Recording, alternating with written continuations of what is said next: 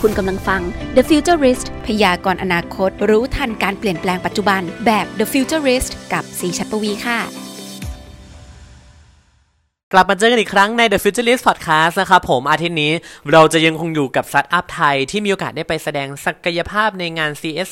2021 ซึ่งก็ถือว่าเป็นงานจัดแสดงอิเล็กทรอนิกส์ระดับโลกที่แบบใหญ่มากๆ เรียกว่าใหญ่ที่สุดในโลกเลยก็ว่าได้นะครับผม ดังนั้นแล้วอาทิตย์นี้ไปต่อครับไม่รอแล้วนะจ๊ะเพราะที่แล้วด้านการเกษตรไปแล้วเนาะหลายคนคาดหวังแล้วก็ออกมาได้ดีด้วย อาทิตย์นี้มาที่แบบด้านที่อินเทนสุดๆกันบ้างนะนั่นก็คือด้านสุขภาพนั่นเอง ก็แหม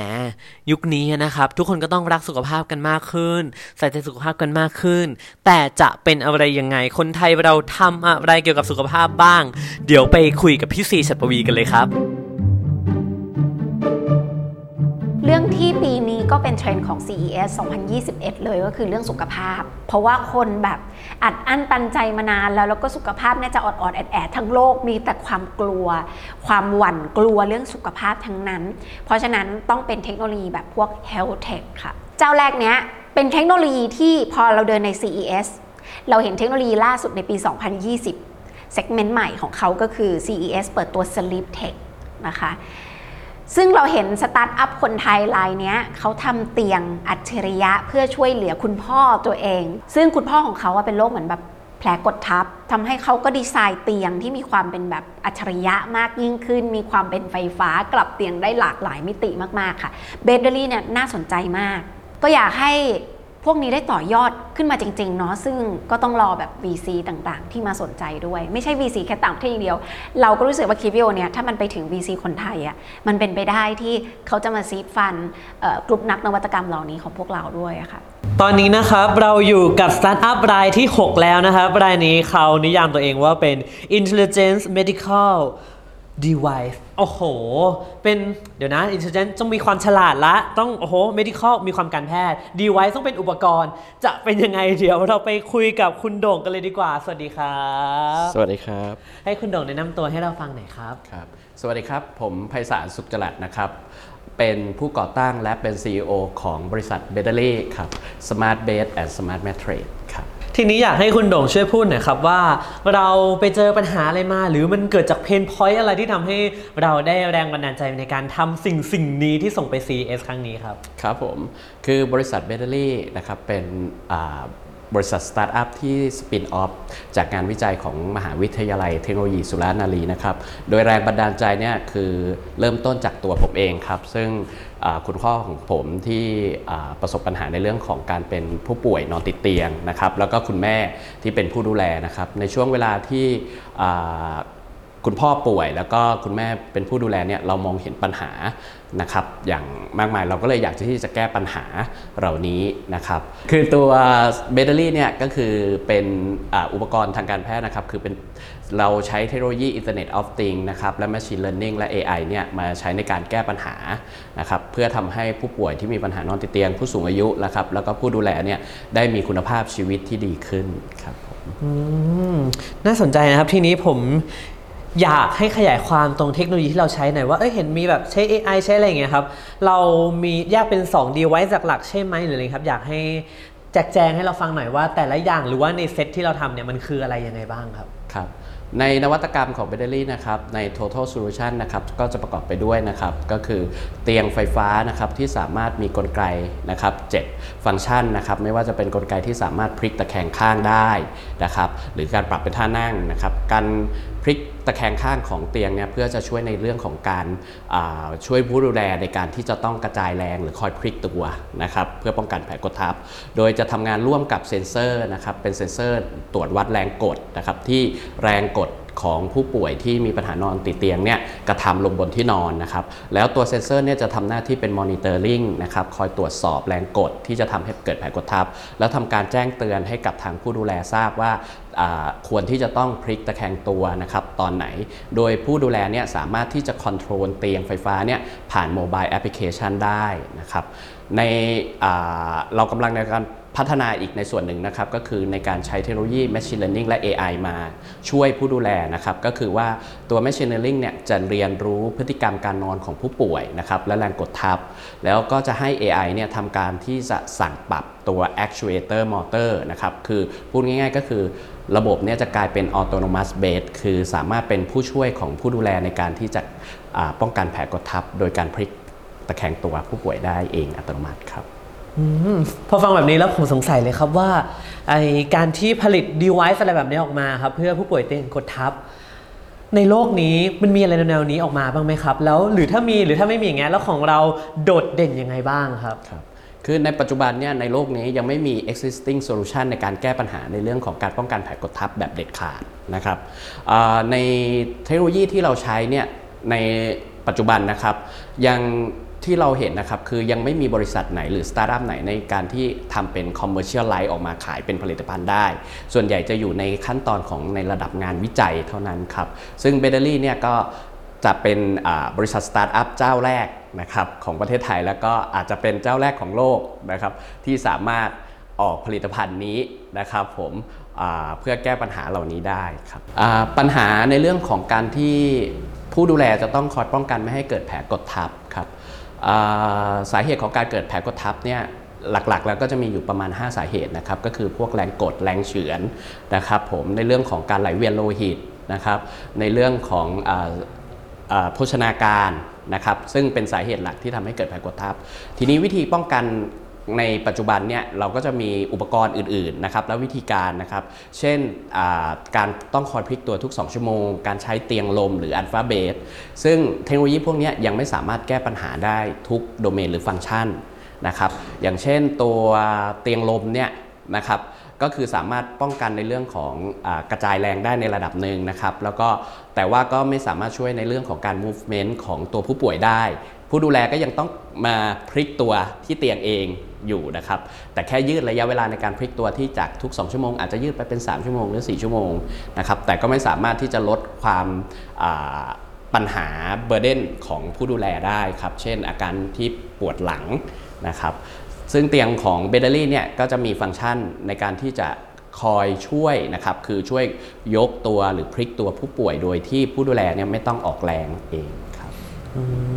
โอเคครับ ทีนี้อยากให้พูดถึงแผนในอนาคตหน่อยครับ ว่าตอนนี้มันเป็นยังไงแล้วในอนาคต ทั้งในเรื่องของเทคโนโลยี หรือว่าในเรื่องของ business model เรามองว่ายังไงบ้างครับ ครับ คือในส่วนของสถานะปัจจุบันของแบตเตอรี่นะครับ ตอนนี้ก็คือเราได้ทำการทำการ ทดสอบตลาดนะครับ validate market เรียบร้อยแล้วนะครับ ตอนนี้เราก็ได้รับในเรื่องของการ pre-order ที่เตรียมจะส่งมอบให้กับลูกค้านะครับ ตอนนี้เรากำลังรอในเรื่องของการขอรับรองมาตรฐาน เครื่องมือทางการแพทย์นะครับ จากหน่วยงานที่กำกับและดูแลนะครับ ก็ถ้าเราได้รับการรับรองตรงในส่วนนี้เสร็จเรียบร้อย เราก็จะสามารถที่จะส่งมอบให้กับลูกค้าที่ได้ทำการ pre-order ไว้ครับ ในส่วนของ business model นะครับด้วยเตียงของเบเตอรี่นะครับเราสามารถที่จะนำเตียงเนี้ยไปใช้ได้ทั้งที่บ้านนะครับโรงพยาบาลหรือสถานบริบาลนะครับ โดยที่กลุ่มเป้าหมายหลักที่เรามองเอาไว้เนี่ยเราจะมองไว้ที่กลุ่มที่อ่าเป็นผู้ป่วยนอนติดเตียงที่อยู่ที่บ้านนะครับ เพราะว่าอ่าเกือบ ทั้งหมดส่วนใหญ่ของผู้ป่วยที่มีปัญหานอนติดเตียงเนี่ยส่วนใหญ่จะอยู่ที่บ้านนะครับคุณจะได้พักรักษาตัวอยู่ที่โรงพยาบาลในระยะเวลาหนึ่ง หลังจากนั้นก็คือคุณจะต้องไปฟื้นฟูและบำบัดเนี่ยอยู่ที่บ้านเป็นส่วนใหญ่ครับ อ่าแล้วก็ในส่วนของกลุ่มที่เป็นกลุ่มบริบาลหรือโรงพยาบาลนะครับ ก็สามารถนำเทคโนโลยี solution ของเบเดลี่เนี่ยไปใช้ได้นะครับ คือเราสามารถที่จะสามารถ monitoring ผู้ป่วยที่อยู่ในวอร์ดนะครับหรือในโรงพยาบาลเนี่ยผ่านเซ็นเซอร์ของเราได้นะครับ แล้วที่จะช่วยเจ้าหน้าที่พยาบาลบริบาลนะครับ ในการที่จะต้องคอยพลิกตะแคงตัวผู้ป่วยเนี่ยเราสามารถจะใช้ระบบเนี้ย control โดยอัตโนมัติได้นะครับ โดยที่เราจะสามารถลดความลำบากนะครับ ของทางผู้ดูแลนะครับ ไม่ว่าจะเป็นเจ้าหน้าที่พยาบาลหรือเจ้าหน้าที่บริบาลนะครับในการดูแลผู้ป่วย ซึ่งจะทำให้คุณภาพชีวิตของทั้งตัวคนไข้เอง แล้วก็ตัวผู้ดูแลเนี่ยได้มีคุณภาพชีวิตที่ดีขึ้นครับโอเคครับ อันนี้ขอแอบถามอีกเล็กน้อยนะครับ เห็นเมื่อกี้มีเรื่องของการผ่านออยหรืออะไรเมื่อกี้ด้วยใช่ไหมครับ ทีนี้อยากรู้ว่าที่เขาพรีออเดอร์กับเราไว้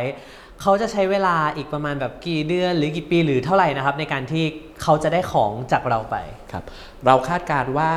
อ่ามาตรฐานที่เราจะได้รับการอนุอนุมัติจากออยนะครับ เราคาดการณ์ว่าภายในไตรมาสแรกของปีนี้ครับผมแล้วก็จะสามารถที่ได้รับการรับรอง แล้วก็จะสามารถที่จะทยอยเพื่อส่งมอบให้กับทางอ่าลูกค้าที่ได้ทำการพรีออเดอร์ไว้ได้ครับ อีกตัวหนึ่งที่เป็น Health Tech แต่ว่าก็เป็นแบบ Agri-Tech ไกลๆนะ มันคือเครื่องฟอกอากาศที่เป็น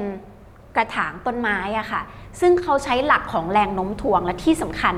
นักประดิษฐ์อะต้องบอกได้เลยว่าเด็กมาก ยังเรียนมัธยมอยู่เลยแต่แบบ เป็นเด็กที่ดู genius มากค่ะ เขามีแบบสัมภาษณ์เขาแล้วเขามีรถแมพชีวิตเขาไกลมาก แต่ว่าคอนเซปต์นี้ก็เหมือนกันซีเห็นตัวที่น่าสนใจมากของ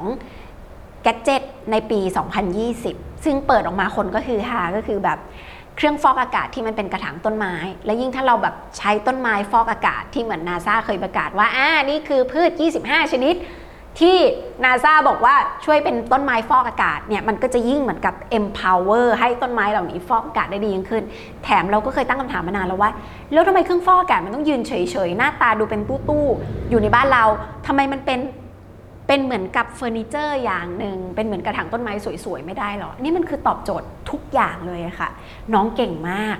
เดี๋ยวเรามากันที่สตาร์ทอัพรายที่ 8 กันบ้างนะครับ เจ้านี้บอกเลยว่าช่วงนี้เรากำลัง in trend เนาะเป็นแบบเครื่องฟอกอากาศ แต่อันนี้เขาไม่ใช่เครื่องฟอกอากาศธรรมดานะแล้วมีความแบบเป็นต้นไม้มีความใช้เทคโนโลยีอะไรบางอย่างที่แบบอุ้ยเหมือนกับอยู่ในอวกาศอะจะเป็นยังไงเดี๋ยวเราไปคุยกับคุณพร้อมจาก Space a p กันเลย สวัสดีครับครับสวัสดีครับ อยากให้คุณพร้อมแนะนำตัวแล้วก็แนะนำบริษัทไหนอยครับ ผมชื่อพร้อมนะครับ ตอนนี้อายุ 18 ปี เป็น co-founder ของบริษัท Space a p จำกัดนะครับ เป็นบริษัทที่ทำให้อวกาศเนี่ยดูเป็นอะไรที่ใกล้ตัวมากขึ้นครับ ในประเทศไทย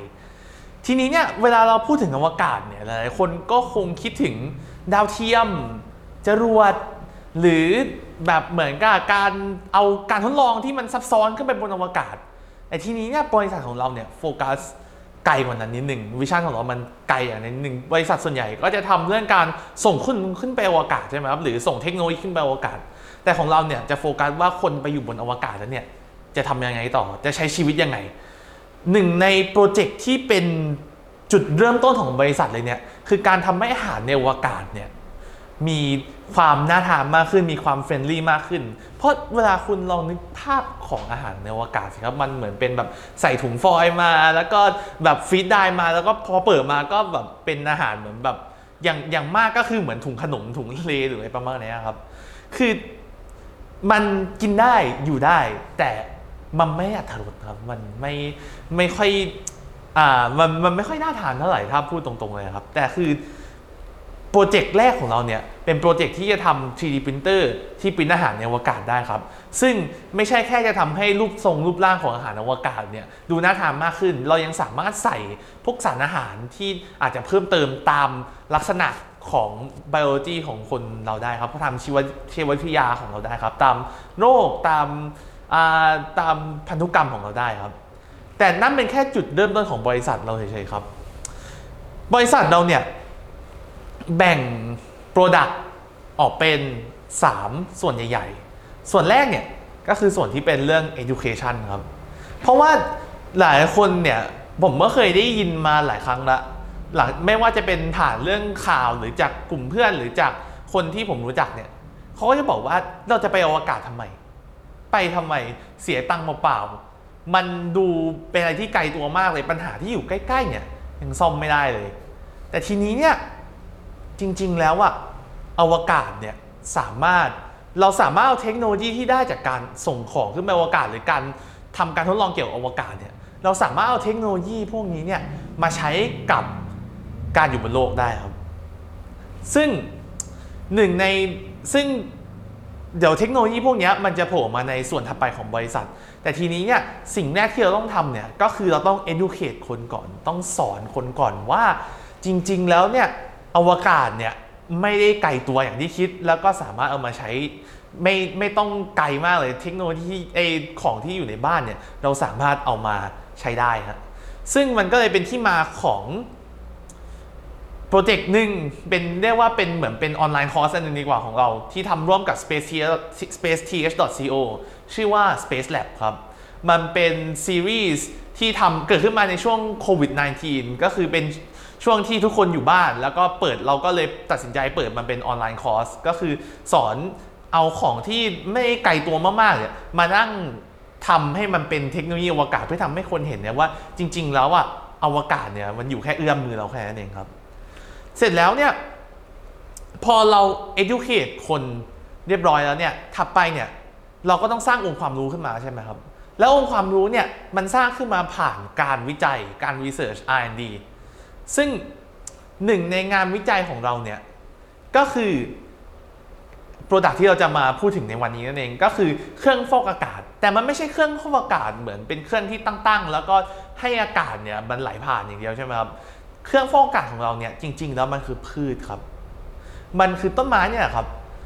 ทีนี้เนี่ยมันเกี่ยวกับอวกาศยังไง เอาต้นไม้มาเกี่ยวมันมันมันอันนี้มันหนูเหมือนกันอยู่คนละโลกกันเลยเนาะแต่จริงๆแล้วเนี่ยเวลาเอาต้นไม้ เวลาต้นไม้เนี่ย มันอยู่ในสภาพแรงโน้มถ่วงที่ต่ำกว่าเนี่ย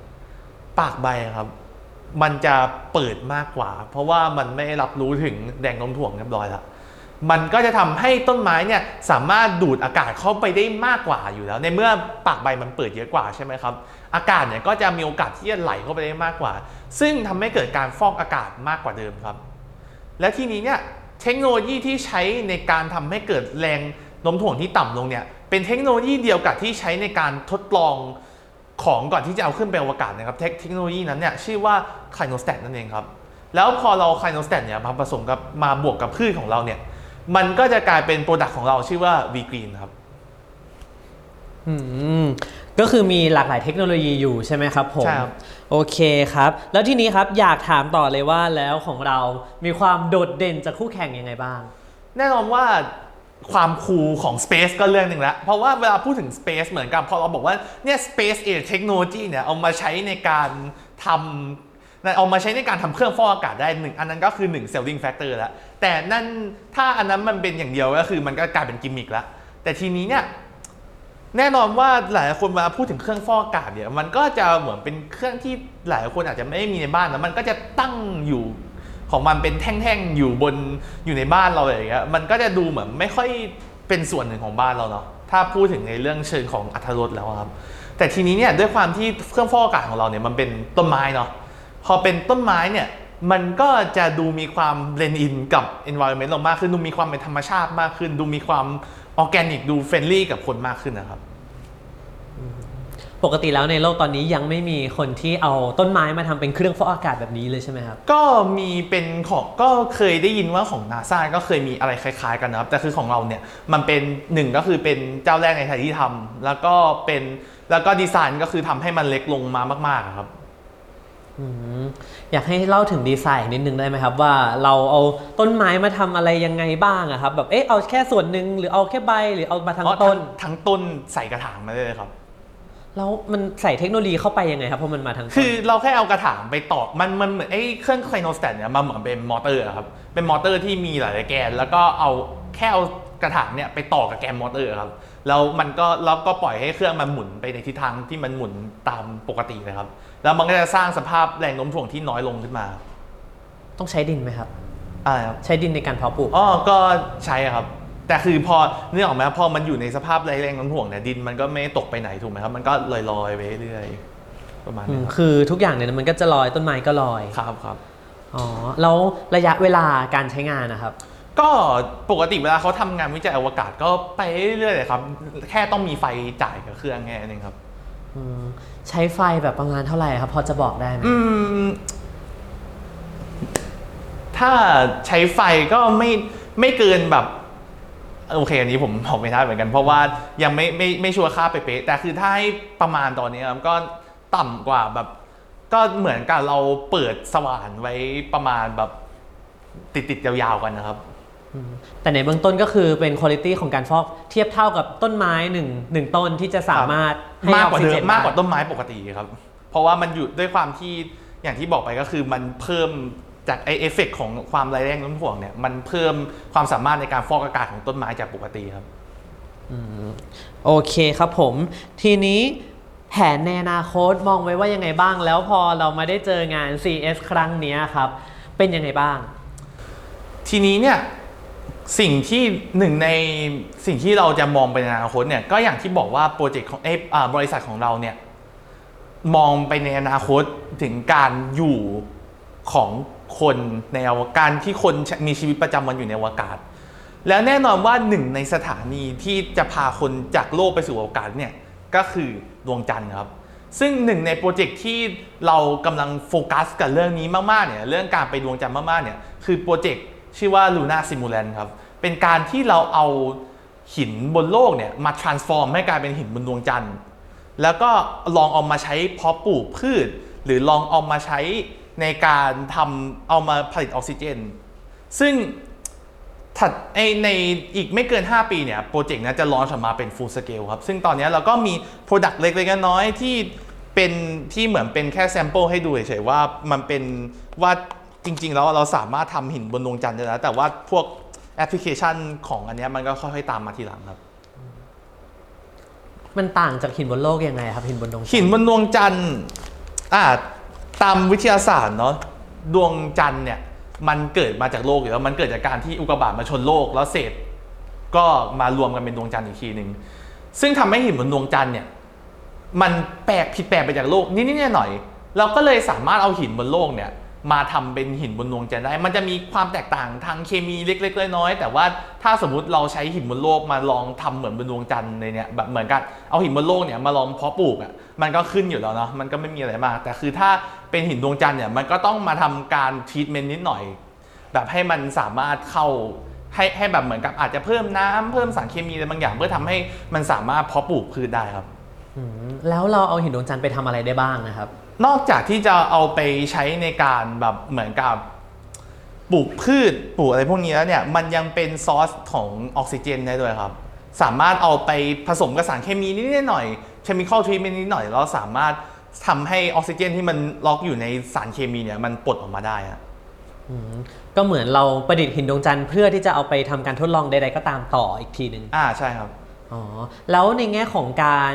เอ่อจำหน่ายหรือว่าใน business model เรามองว่ายังไงบ้างอืมตอนเนี้ยคือเราก็มีโปรเจกต์ที่เป็น Lunar Simulant ที่กำลังจะ launch ในอีกไม่นานเนี้ยที่จะแบบเอาไป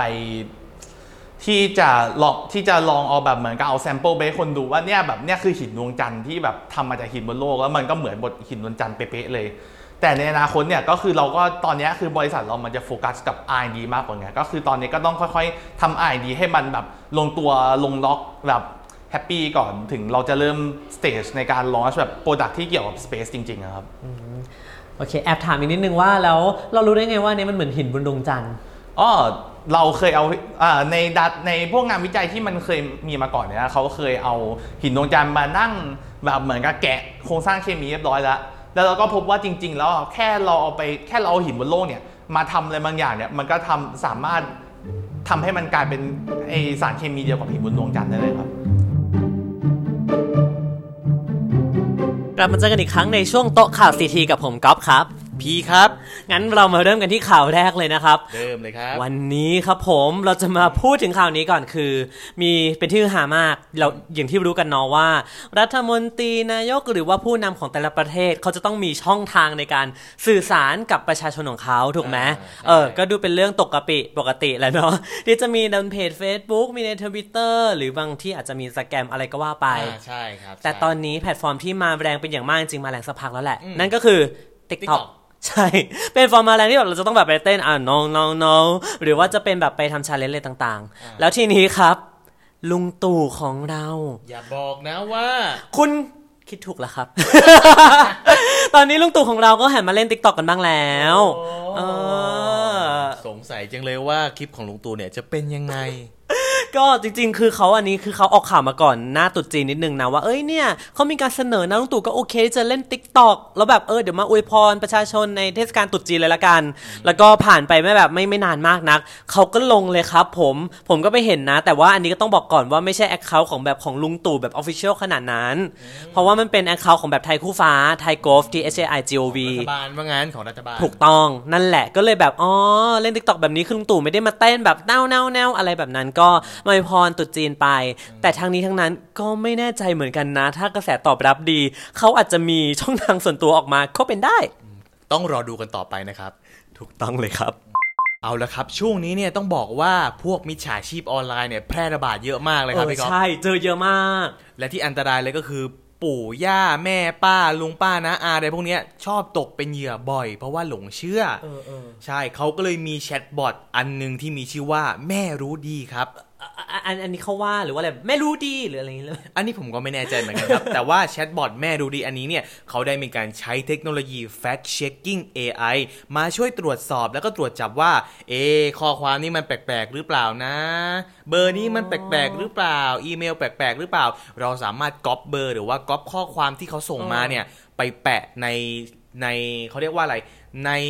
แชทบอทอันนี้ได้ แล้วมันก็จะตรวจสอบให้แล้วว่าเนี่ยของจริงหรือเปล่า น่าเชื่อถือได้มากแค่ไหน อ๋อ คือ fact checking ที่ว่าคือแบบเป็น fact ที่เหมือนแบบ fact ที่แปลว่าความจริงข้อเท็จจริงใช่ก็เลยเหมือนเป็นการมาตรวจสอบข้อเท็จจริงว่าจริงหรือเปล่า ใช่จริงหรือเปล่า อันเนี้ยหลอกลวงเราหรือเปล่ามาหลอกเราหรือเปล่า เพื่อที่เราจะได้ไม่ตกเป็นเหยื่อครับ โดยแชทบอทอันนี้นะฮะเราสามารถพิมพ์เข้าไปในไลน์เพื่อ add friend ได้เลยว่า add แม่รู้ดี เป็นภาษาอังกฤษ เป็นภาษาอังกฤษใช่ครับผมแนะนำให้ทุกคน add เอาไว้นะครับจะได้ไม่ตกเป็นเหยื่อของมิจฉาชีพ มากันที่ข่าวนี้บ้าง จะว่าเป็นข่าวรอบโลกก็ไม่เชิง จะเป็นข่าวประเทศไทยก็อาจจะไม่ใช่ แต่จริงๆก็คือใช่นั่นแหละครับ ก็คือก่อนหน้านี้เราอาทิตย์นี้แหละ เราเห็นมาแล้วว่าทางอีลอน มัสก์ใช่ไหมที่เขาจะแบบ ปล่อยอินเทอร์เน็ตผ่านดาวเทียม หรือที่เรียกว่า Starlink เออ เราสนใจมากเพราะว่าไม่ว่าเราจะอยู่บนเขาหรือจะหน้าบ้านมีเขาหรืออยู่ทะเลอะไรก็ตาม ถ้าเกิดว่าเรามีตัวรับสัญญาณ เราจะเล่นอินเทอร์เน็ตผ่านดาวเทียมได้ ว้าว เออ คืออย่าง 4G 5G คือผู้บริการเครือข่ายของเราใช่ไหม เราจะเล่นได้ต่อเมื่อเขามีเสามาอยู่ใกล้ๆตัวเราใช่ใช่ ในขอบเขตที่กำหนด แต่อันเนี้ยไม่ต้องมีเสาแล้ว ไม่ต้องใช้เสาด้วย อย่าเพราะว่ามันเป็นการส่งอินเทอร์เน็ตผ่านดาวเทียมอืม แสดงว่าอยู่ที่ไหนก็เล่นได้ ถูกต้องเลยครับ ทีนี้เราก็ตื่นตัวแหละ แล้วก็ตอนนี้นะเขาก็เปิดให้เราจองคิวเรียบร้อยว่า เราสนใจและอยากจะจ่ายเงินเพื่อเล่นอินเทอร์เน็ตผ่านดาวเทียม เออ แต่มันก็ไม่จบเท่านั้นนะครับ เพราะพอเขาประกาศมาแบบนี้แล้วจริงๆ ก็คือคนไทยไปลงทะเบียนเยอะเหมือนกัน อย่างน้อยที่ผมรู้จักก็ประมาณ 5-6 คนละ อันนี้คือแค่เฉพาะคนรอบตัวผมนะ ซึ่งอันนี้ไม่รไม่รวมแบบคนอื่นๆ ที่มีชื่อเสียงหรือไม่มีชื่อเสียงต่างๆ อีกเยอะมากนะครับ ดังนั้นแล้วก็สทชครับ เขาก็เลยออกมาบอกว่าใจเย็นก่อน ถ้าเราไปลงทะเบียนตอนเนี้ยอย่าลืมนะว่าเขาจะต้องมาขออนุญาตจากของกสทชก่อนในการที่จะให้บริการในไทยได้หรือไม่ อ่า ก็ต้องรอคสทชเคาะก่อน ใช่ ซึ่งพอออกมาแบบนี้มันก็จะมีคนกระแสกล่นด่าแหละว่า เฮ้ย เฮ้ยทำไม่ถูกหรือเปล่า มันจะอะไรยังไง แต่ก็มีอีกฝั่งหนึ่งบอกว่า จริง ๆ มันก็เป็นเรื่องของสัมปทานแหละ ไม่ว่าใครจะมาทำธุรกิจในประเทศไทย มันก็ต้องผ่านตามหลักทำนองครองธรรมอยู่แล้ว เออ แต่ทั้งนี้ทั้งนั้นก็อย่าลืมมันก็จะมีค่าแรกเข้าที่จะมีค่าจานดาวเทียมประมาณ 18,000 บาท ค่าส่งจานประมาณ 2,200 บาท แล้วก็มีค่ารายเดือนอีก 3,700 บาท ซึ่งมันก็ถือว่าสูง แต่ถ้าเกิดว่าเราเป็นกลุ่มแรกที่ได้ใช้เทคโนโลยีนี้ก็อาจจะน่าสนใจเพื่อที่ในอนาคตอาจจะถูกลงและดียิ่งขึ้นก็เป็นได้ครับข่าวต่อไปครับเป็นข่าวที่เกิดขึ้นเมื่อ 2 ปีก่อน แล้วก็เวียนมาบรรจบเกิดขึ้นอีกครั้งครับพี่ก๊อฟอุ้ยอะไรอยากรู้เลยอะกับข่าวสุดแปลก เพราะว่าเมื่อ 2 ปีก่อนเนี่ยมีชายคนหนึ่ง เป็นชาวไต้หวัน เขาบอกว่าเขาเผลอหลับ แล้วก็ทำ AirPod หายเออทั้งทั้งๆที่ AirPod เนี่ยเสียบคาหูเขาอยู่ก่อนตอนก่อนหลับนะครับเขาบอกว่า 2 วันผ่านไปเขาก็ยังหาไม่เจอ แต่ไปเจอที่ไหนรู้ไหมที่ไหนอะเจอในอึเขาครับฮะใช่ เพราะเขาเผลอกลืนมันลงไปครับพี่ก๊อฟอึที่แปลว่าอุจจาระ yes ใช่แล้วเจอในอึแล้วเขาบอกว่า AirPod ที่อยู่ในอึเขาเนี่ยเอามาล้างเสร็จแล้วเนี่ยยังสามารถใช้ได้ต่ออีกเดี๋ยวเดี๋ยวเดี๋ยวแล้วเขารู้ได้ยังไงวะตอนที่เขาถ่ายอุจจาระออกมาแล้วมันมันมี AirPod อยู่อะ ผมก็งงเหมือนกันครับ แต่ผมไปหารูปมาเขาบอกว่าเขาเขาหยิบมันขึ้นมาเลยครับ คุณ ใช่เขาหยิบมันขึ้นมาเลย มันไม่โดนย่อยไม่อะไรด้วยออกยังออกดูออกว่าเป็น AirPod แสดงว่าของดีนะครับเนี่ยมันทนกรดได้ เออ ทนน้ำย่อยต่างๆ ได้แล้วยังใช้ได้อีกเนี่ยมหัศจรรย์มาก AirPods ของเขาดีจริง และเหตุการณ์นี้ก็กลับมาเกิดขึ้นอีกครั้งครับพี่ก๊อฟกับชายอเมริกันคนนึงเนี่ยเขาบอกว่าเขาเผลอหลับ แล้วก็ใส่ AirPods เข้าไปในหู อีกแล้ว ตื่นขึ้นมา AirPods หายเขาก็ไม่ได้จิไม่ได้เอะใจอะไรนะครับ แต่มีอาการบางอย่างเกิดขึ้นกับเขาครับ อะไรอะ เขาบอกว่าเขาแน่นหน้าอกเออเออเออเวลาจะดื่มน้ำเนี่ยก็กลืนไม่ลงครับอ่าแล้วก็หายใจไม่ค่อยออก เขาก็เอ๊ะ ดูท่าไม่ดีแล้ว เขาก็เลยไปเอ็กซเรย์กับหมอปรากฏว่า AirPod อยู่ในร่างกายของเขาครับ ขอเตือนเอาไว้เลยนะครับว่า เวลานอนถอดเถอะครับ จะได้ไม่ติดคอ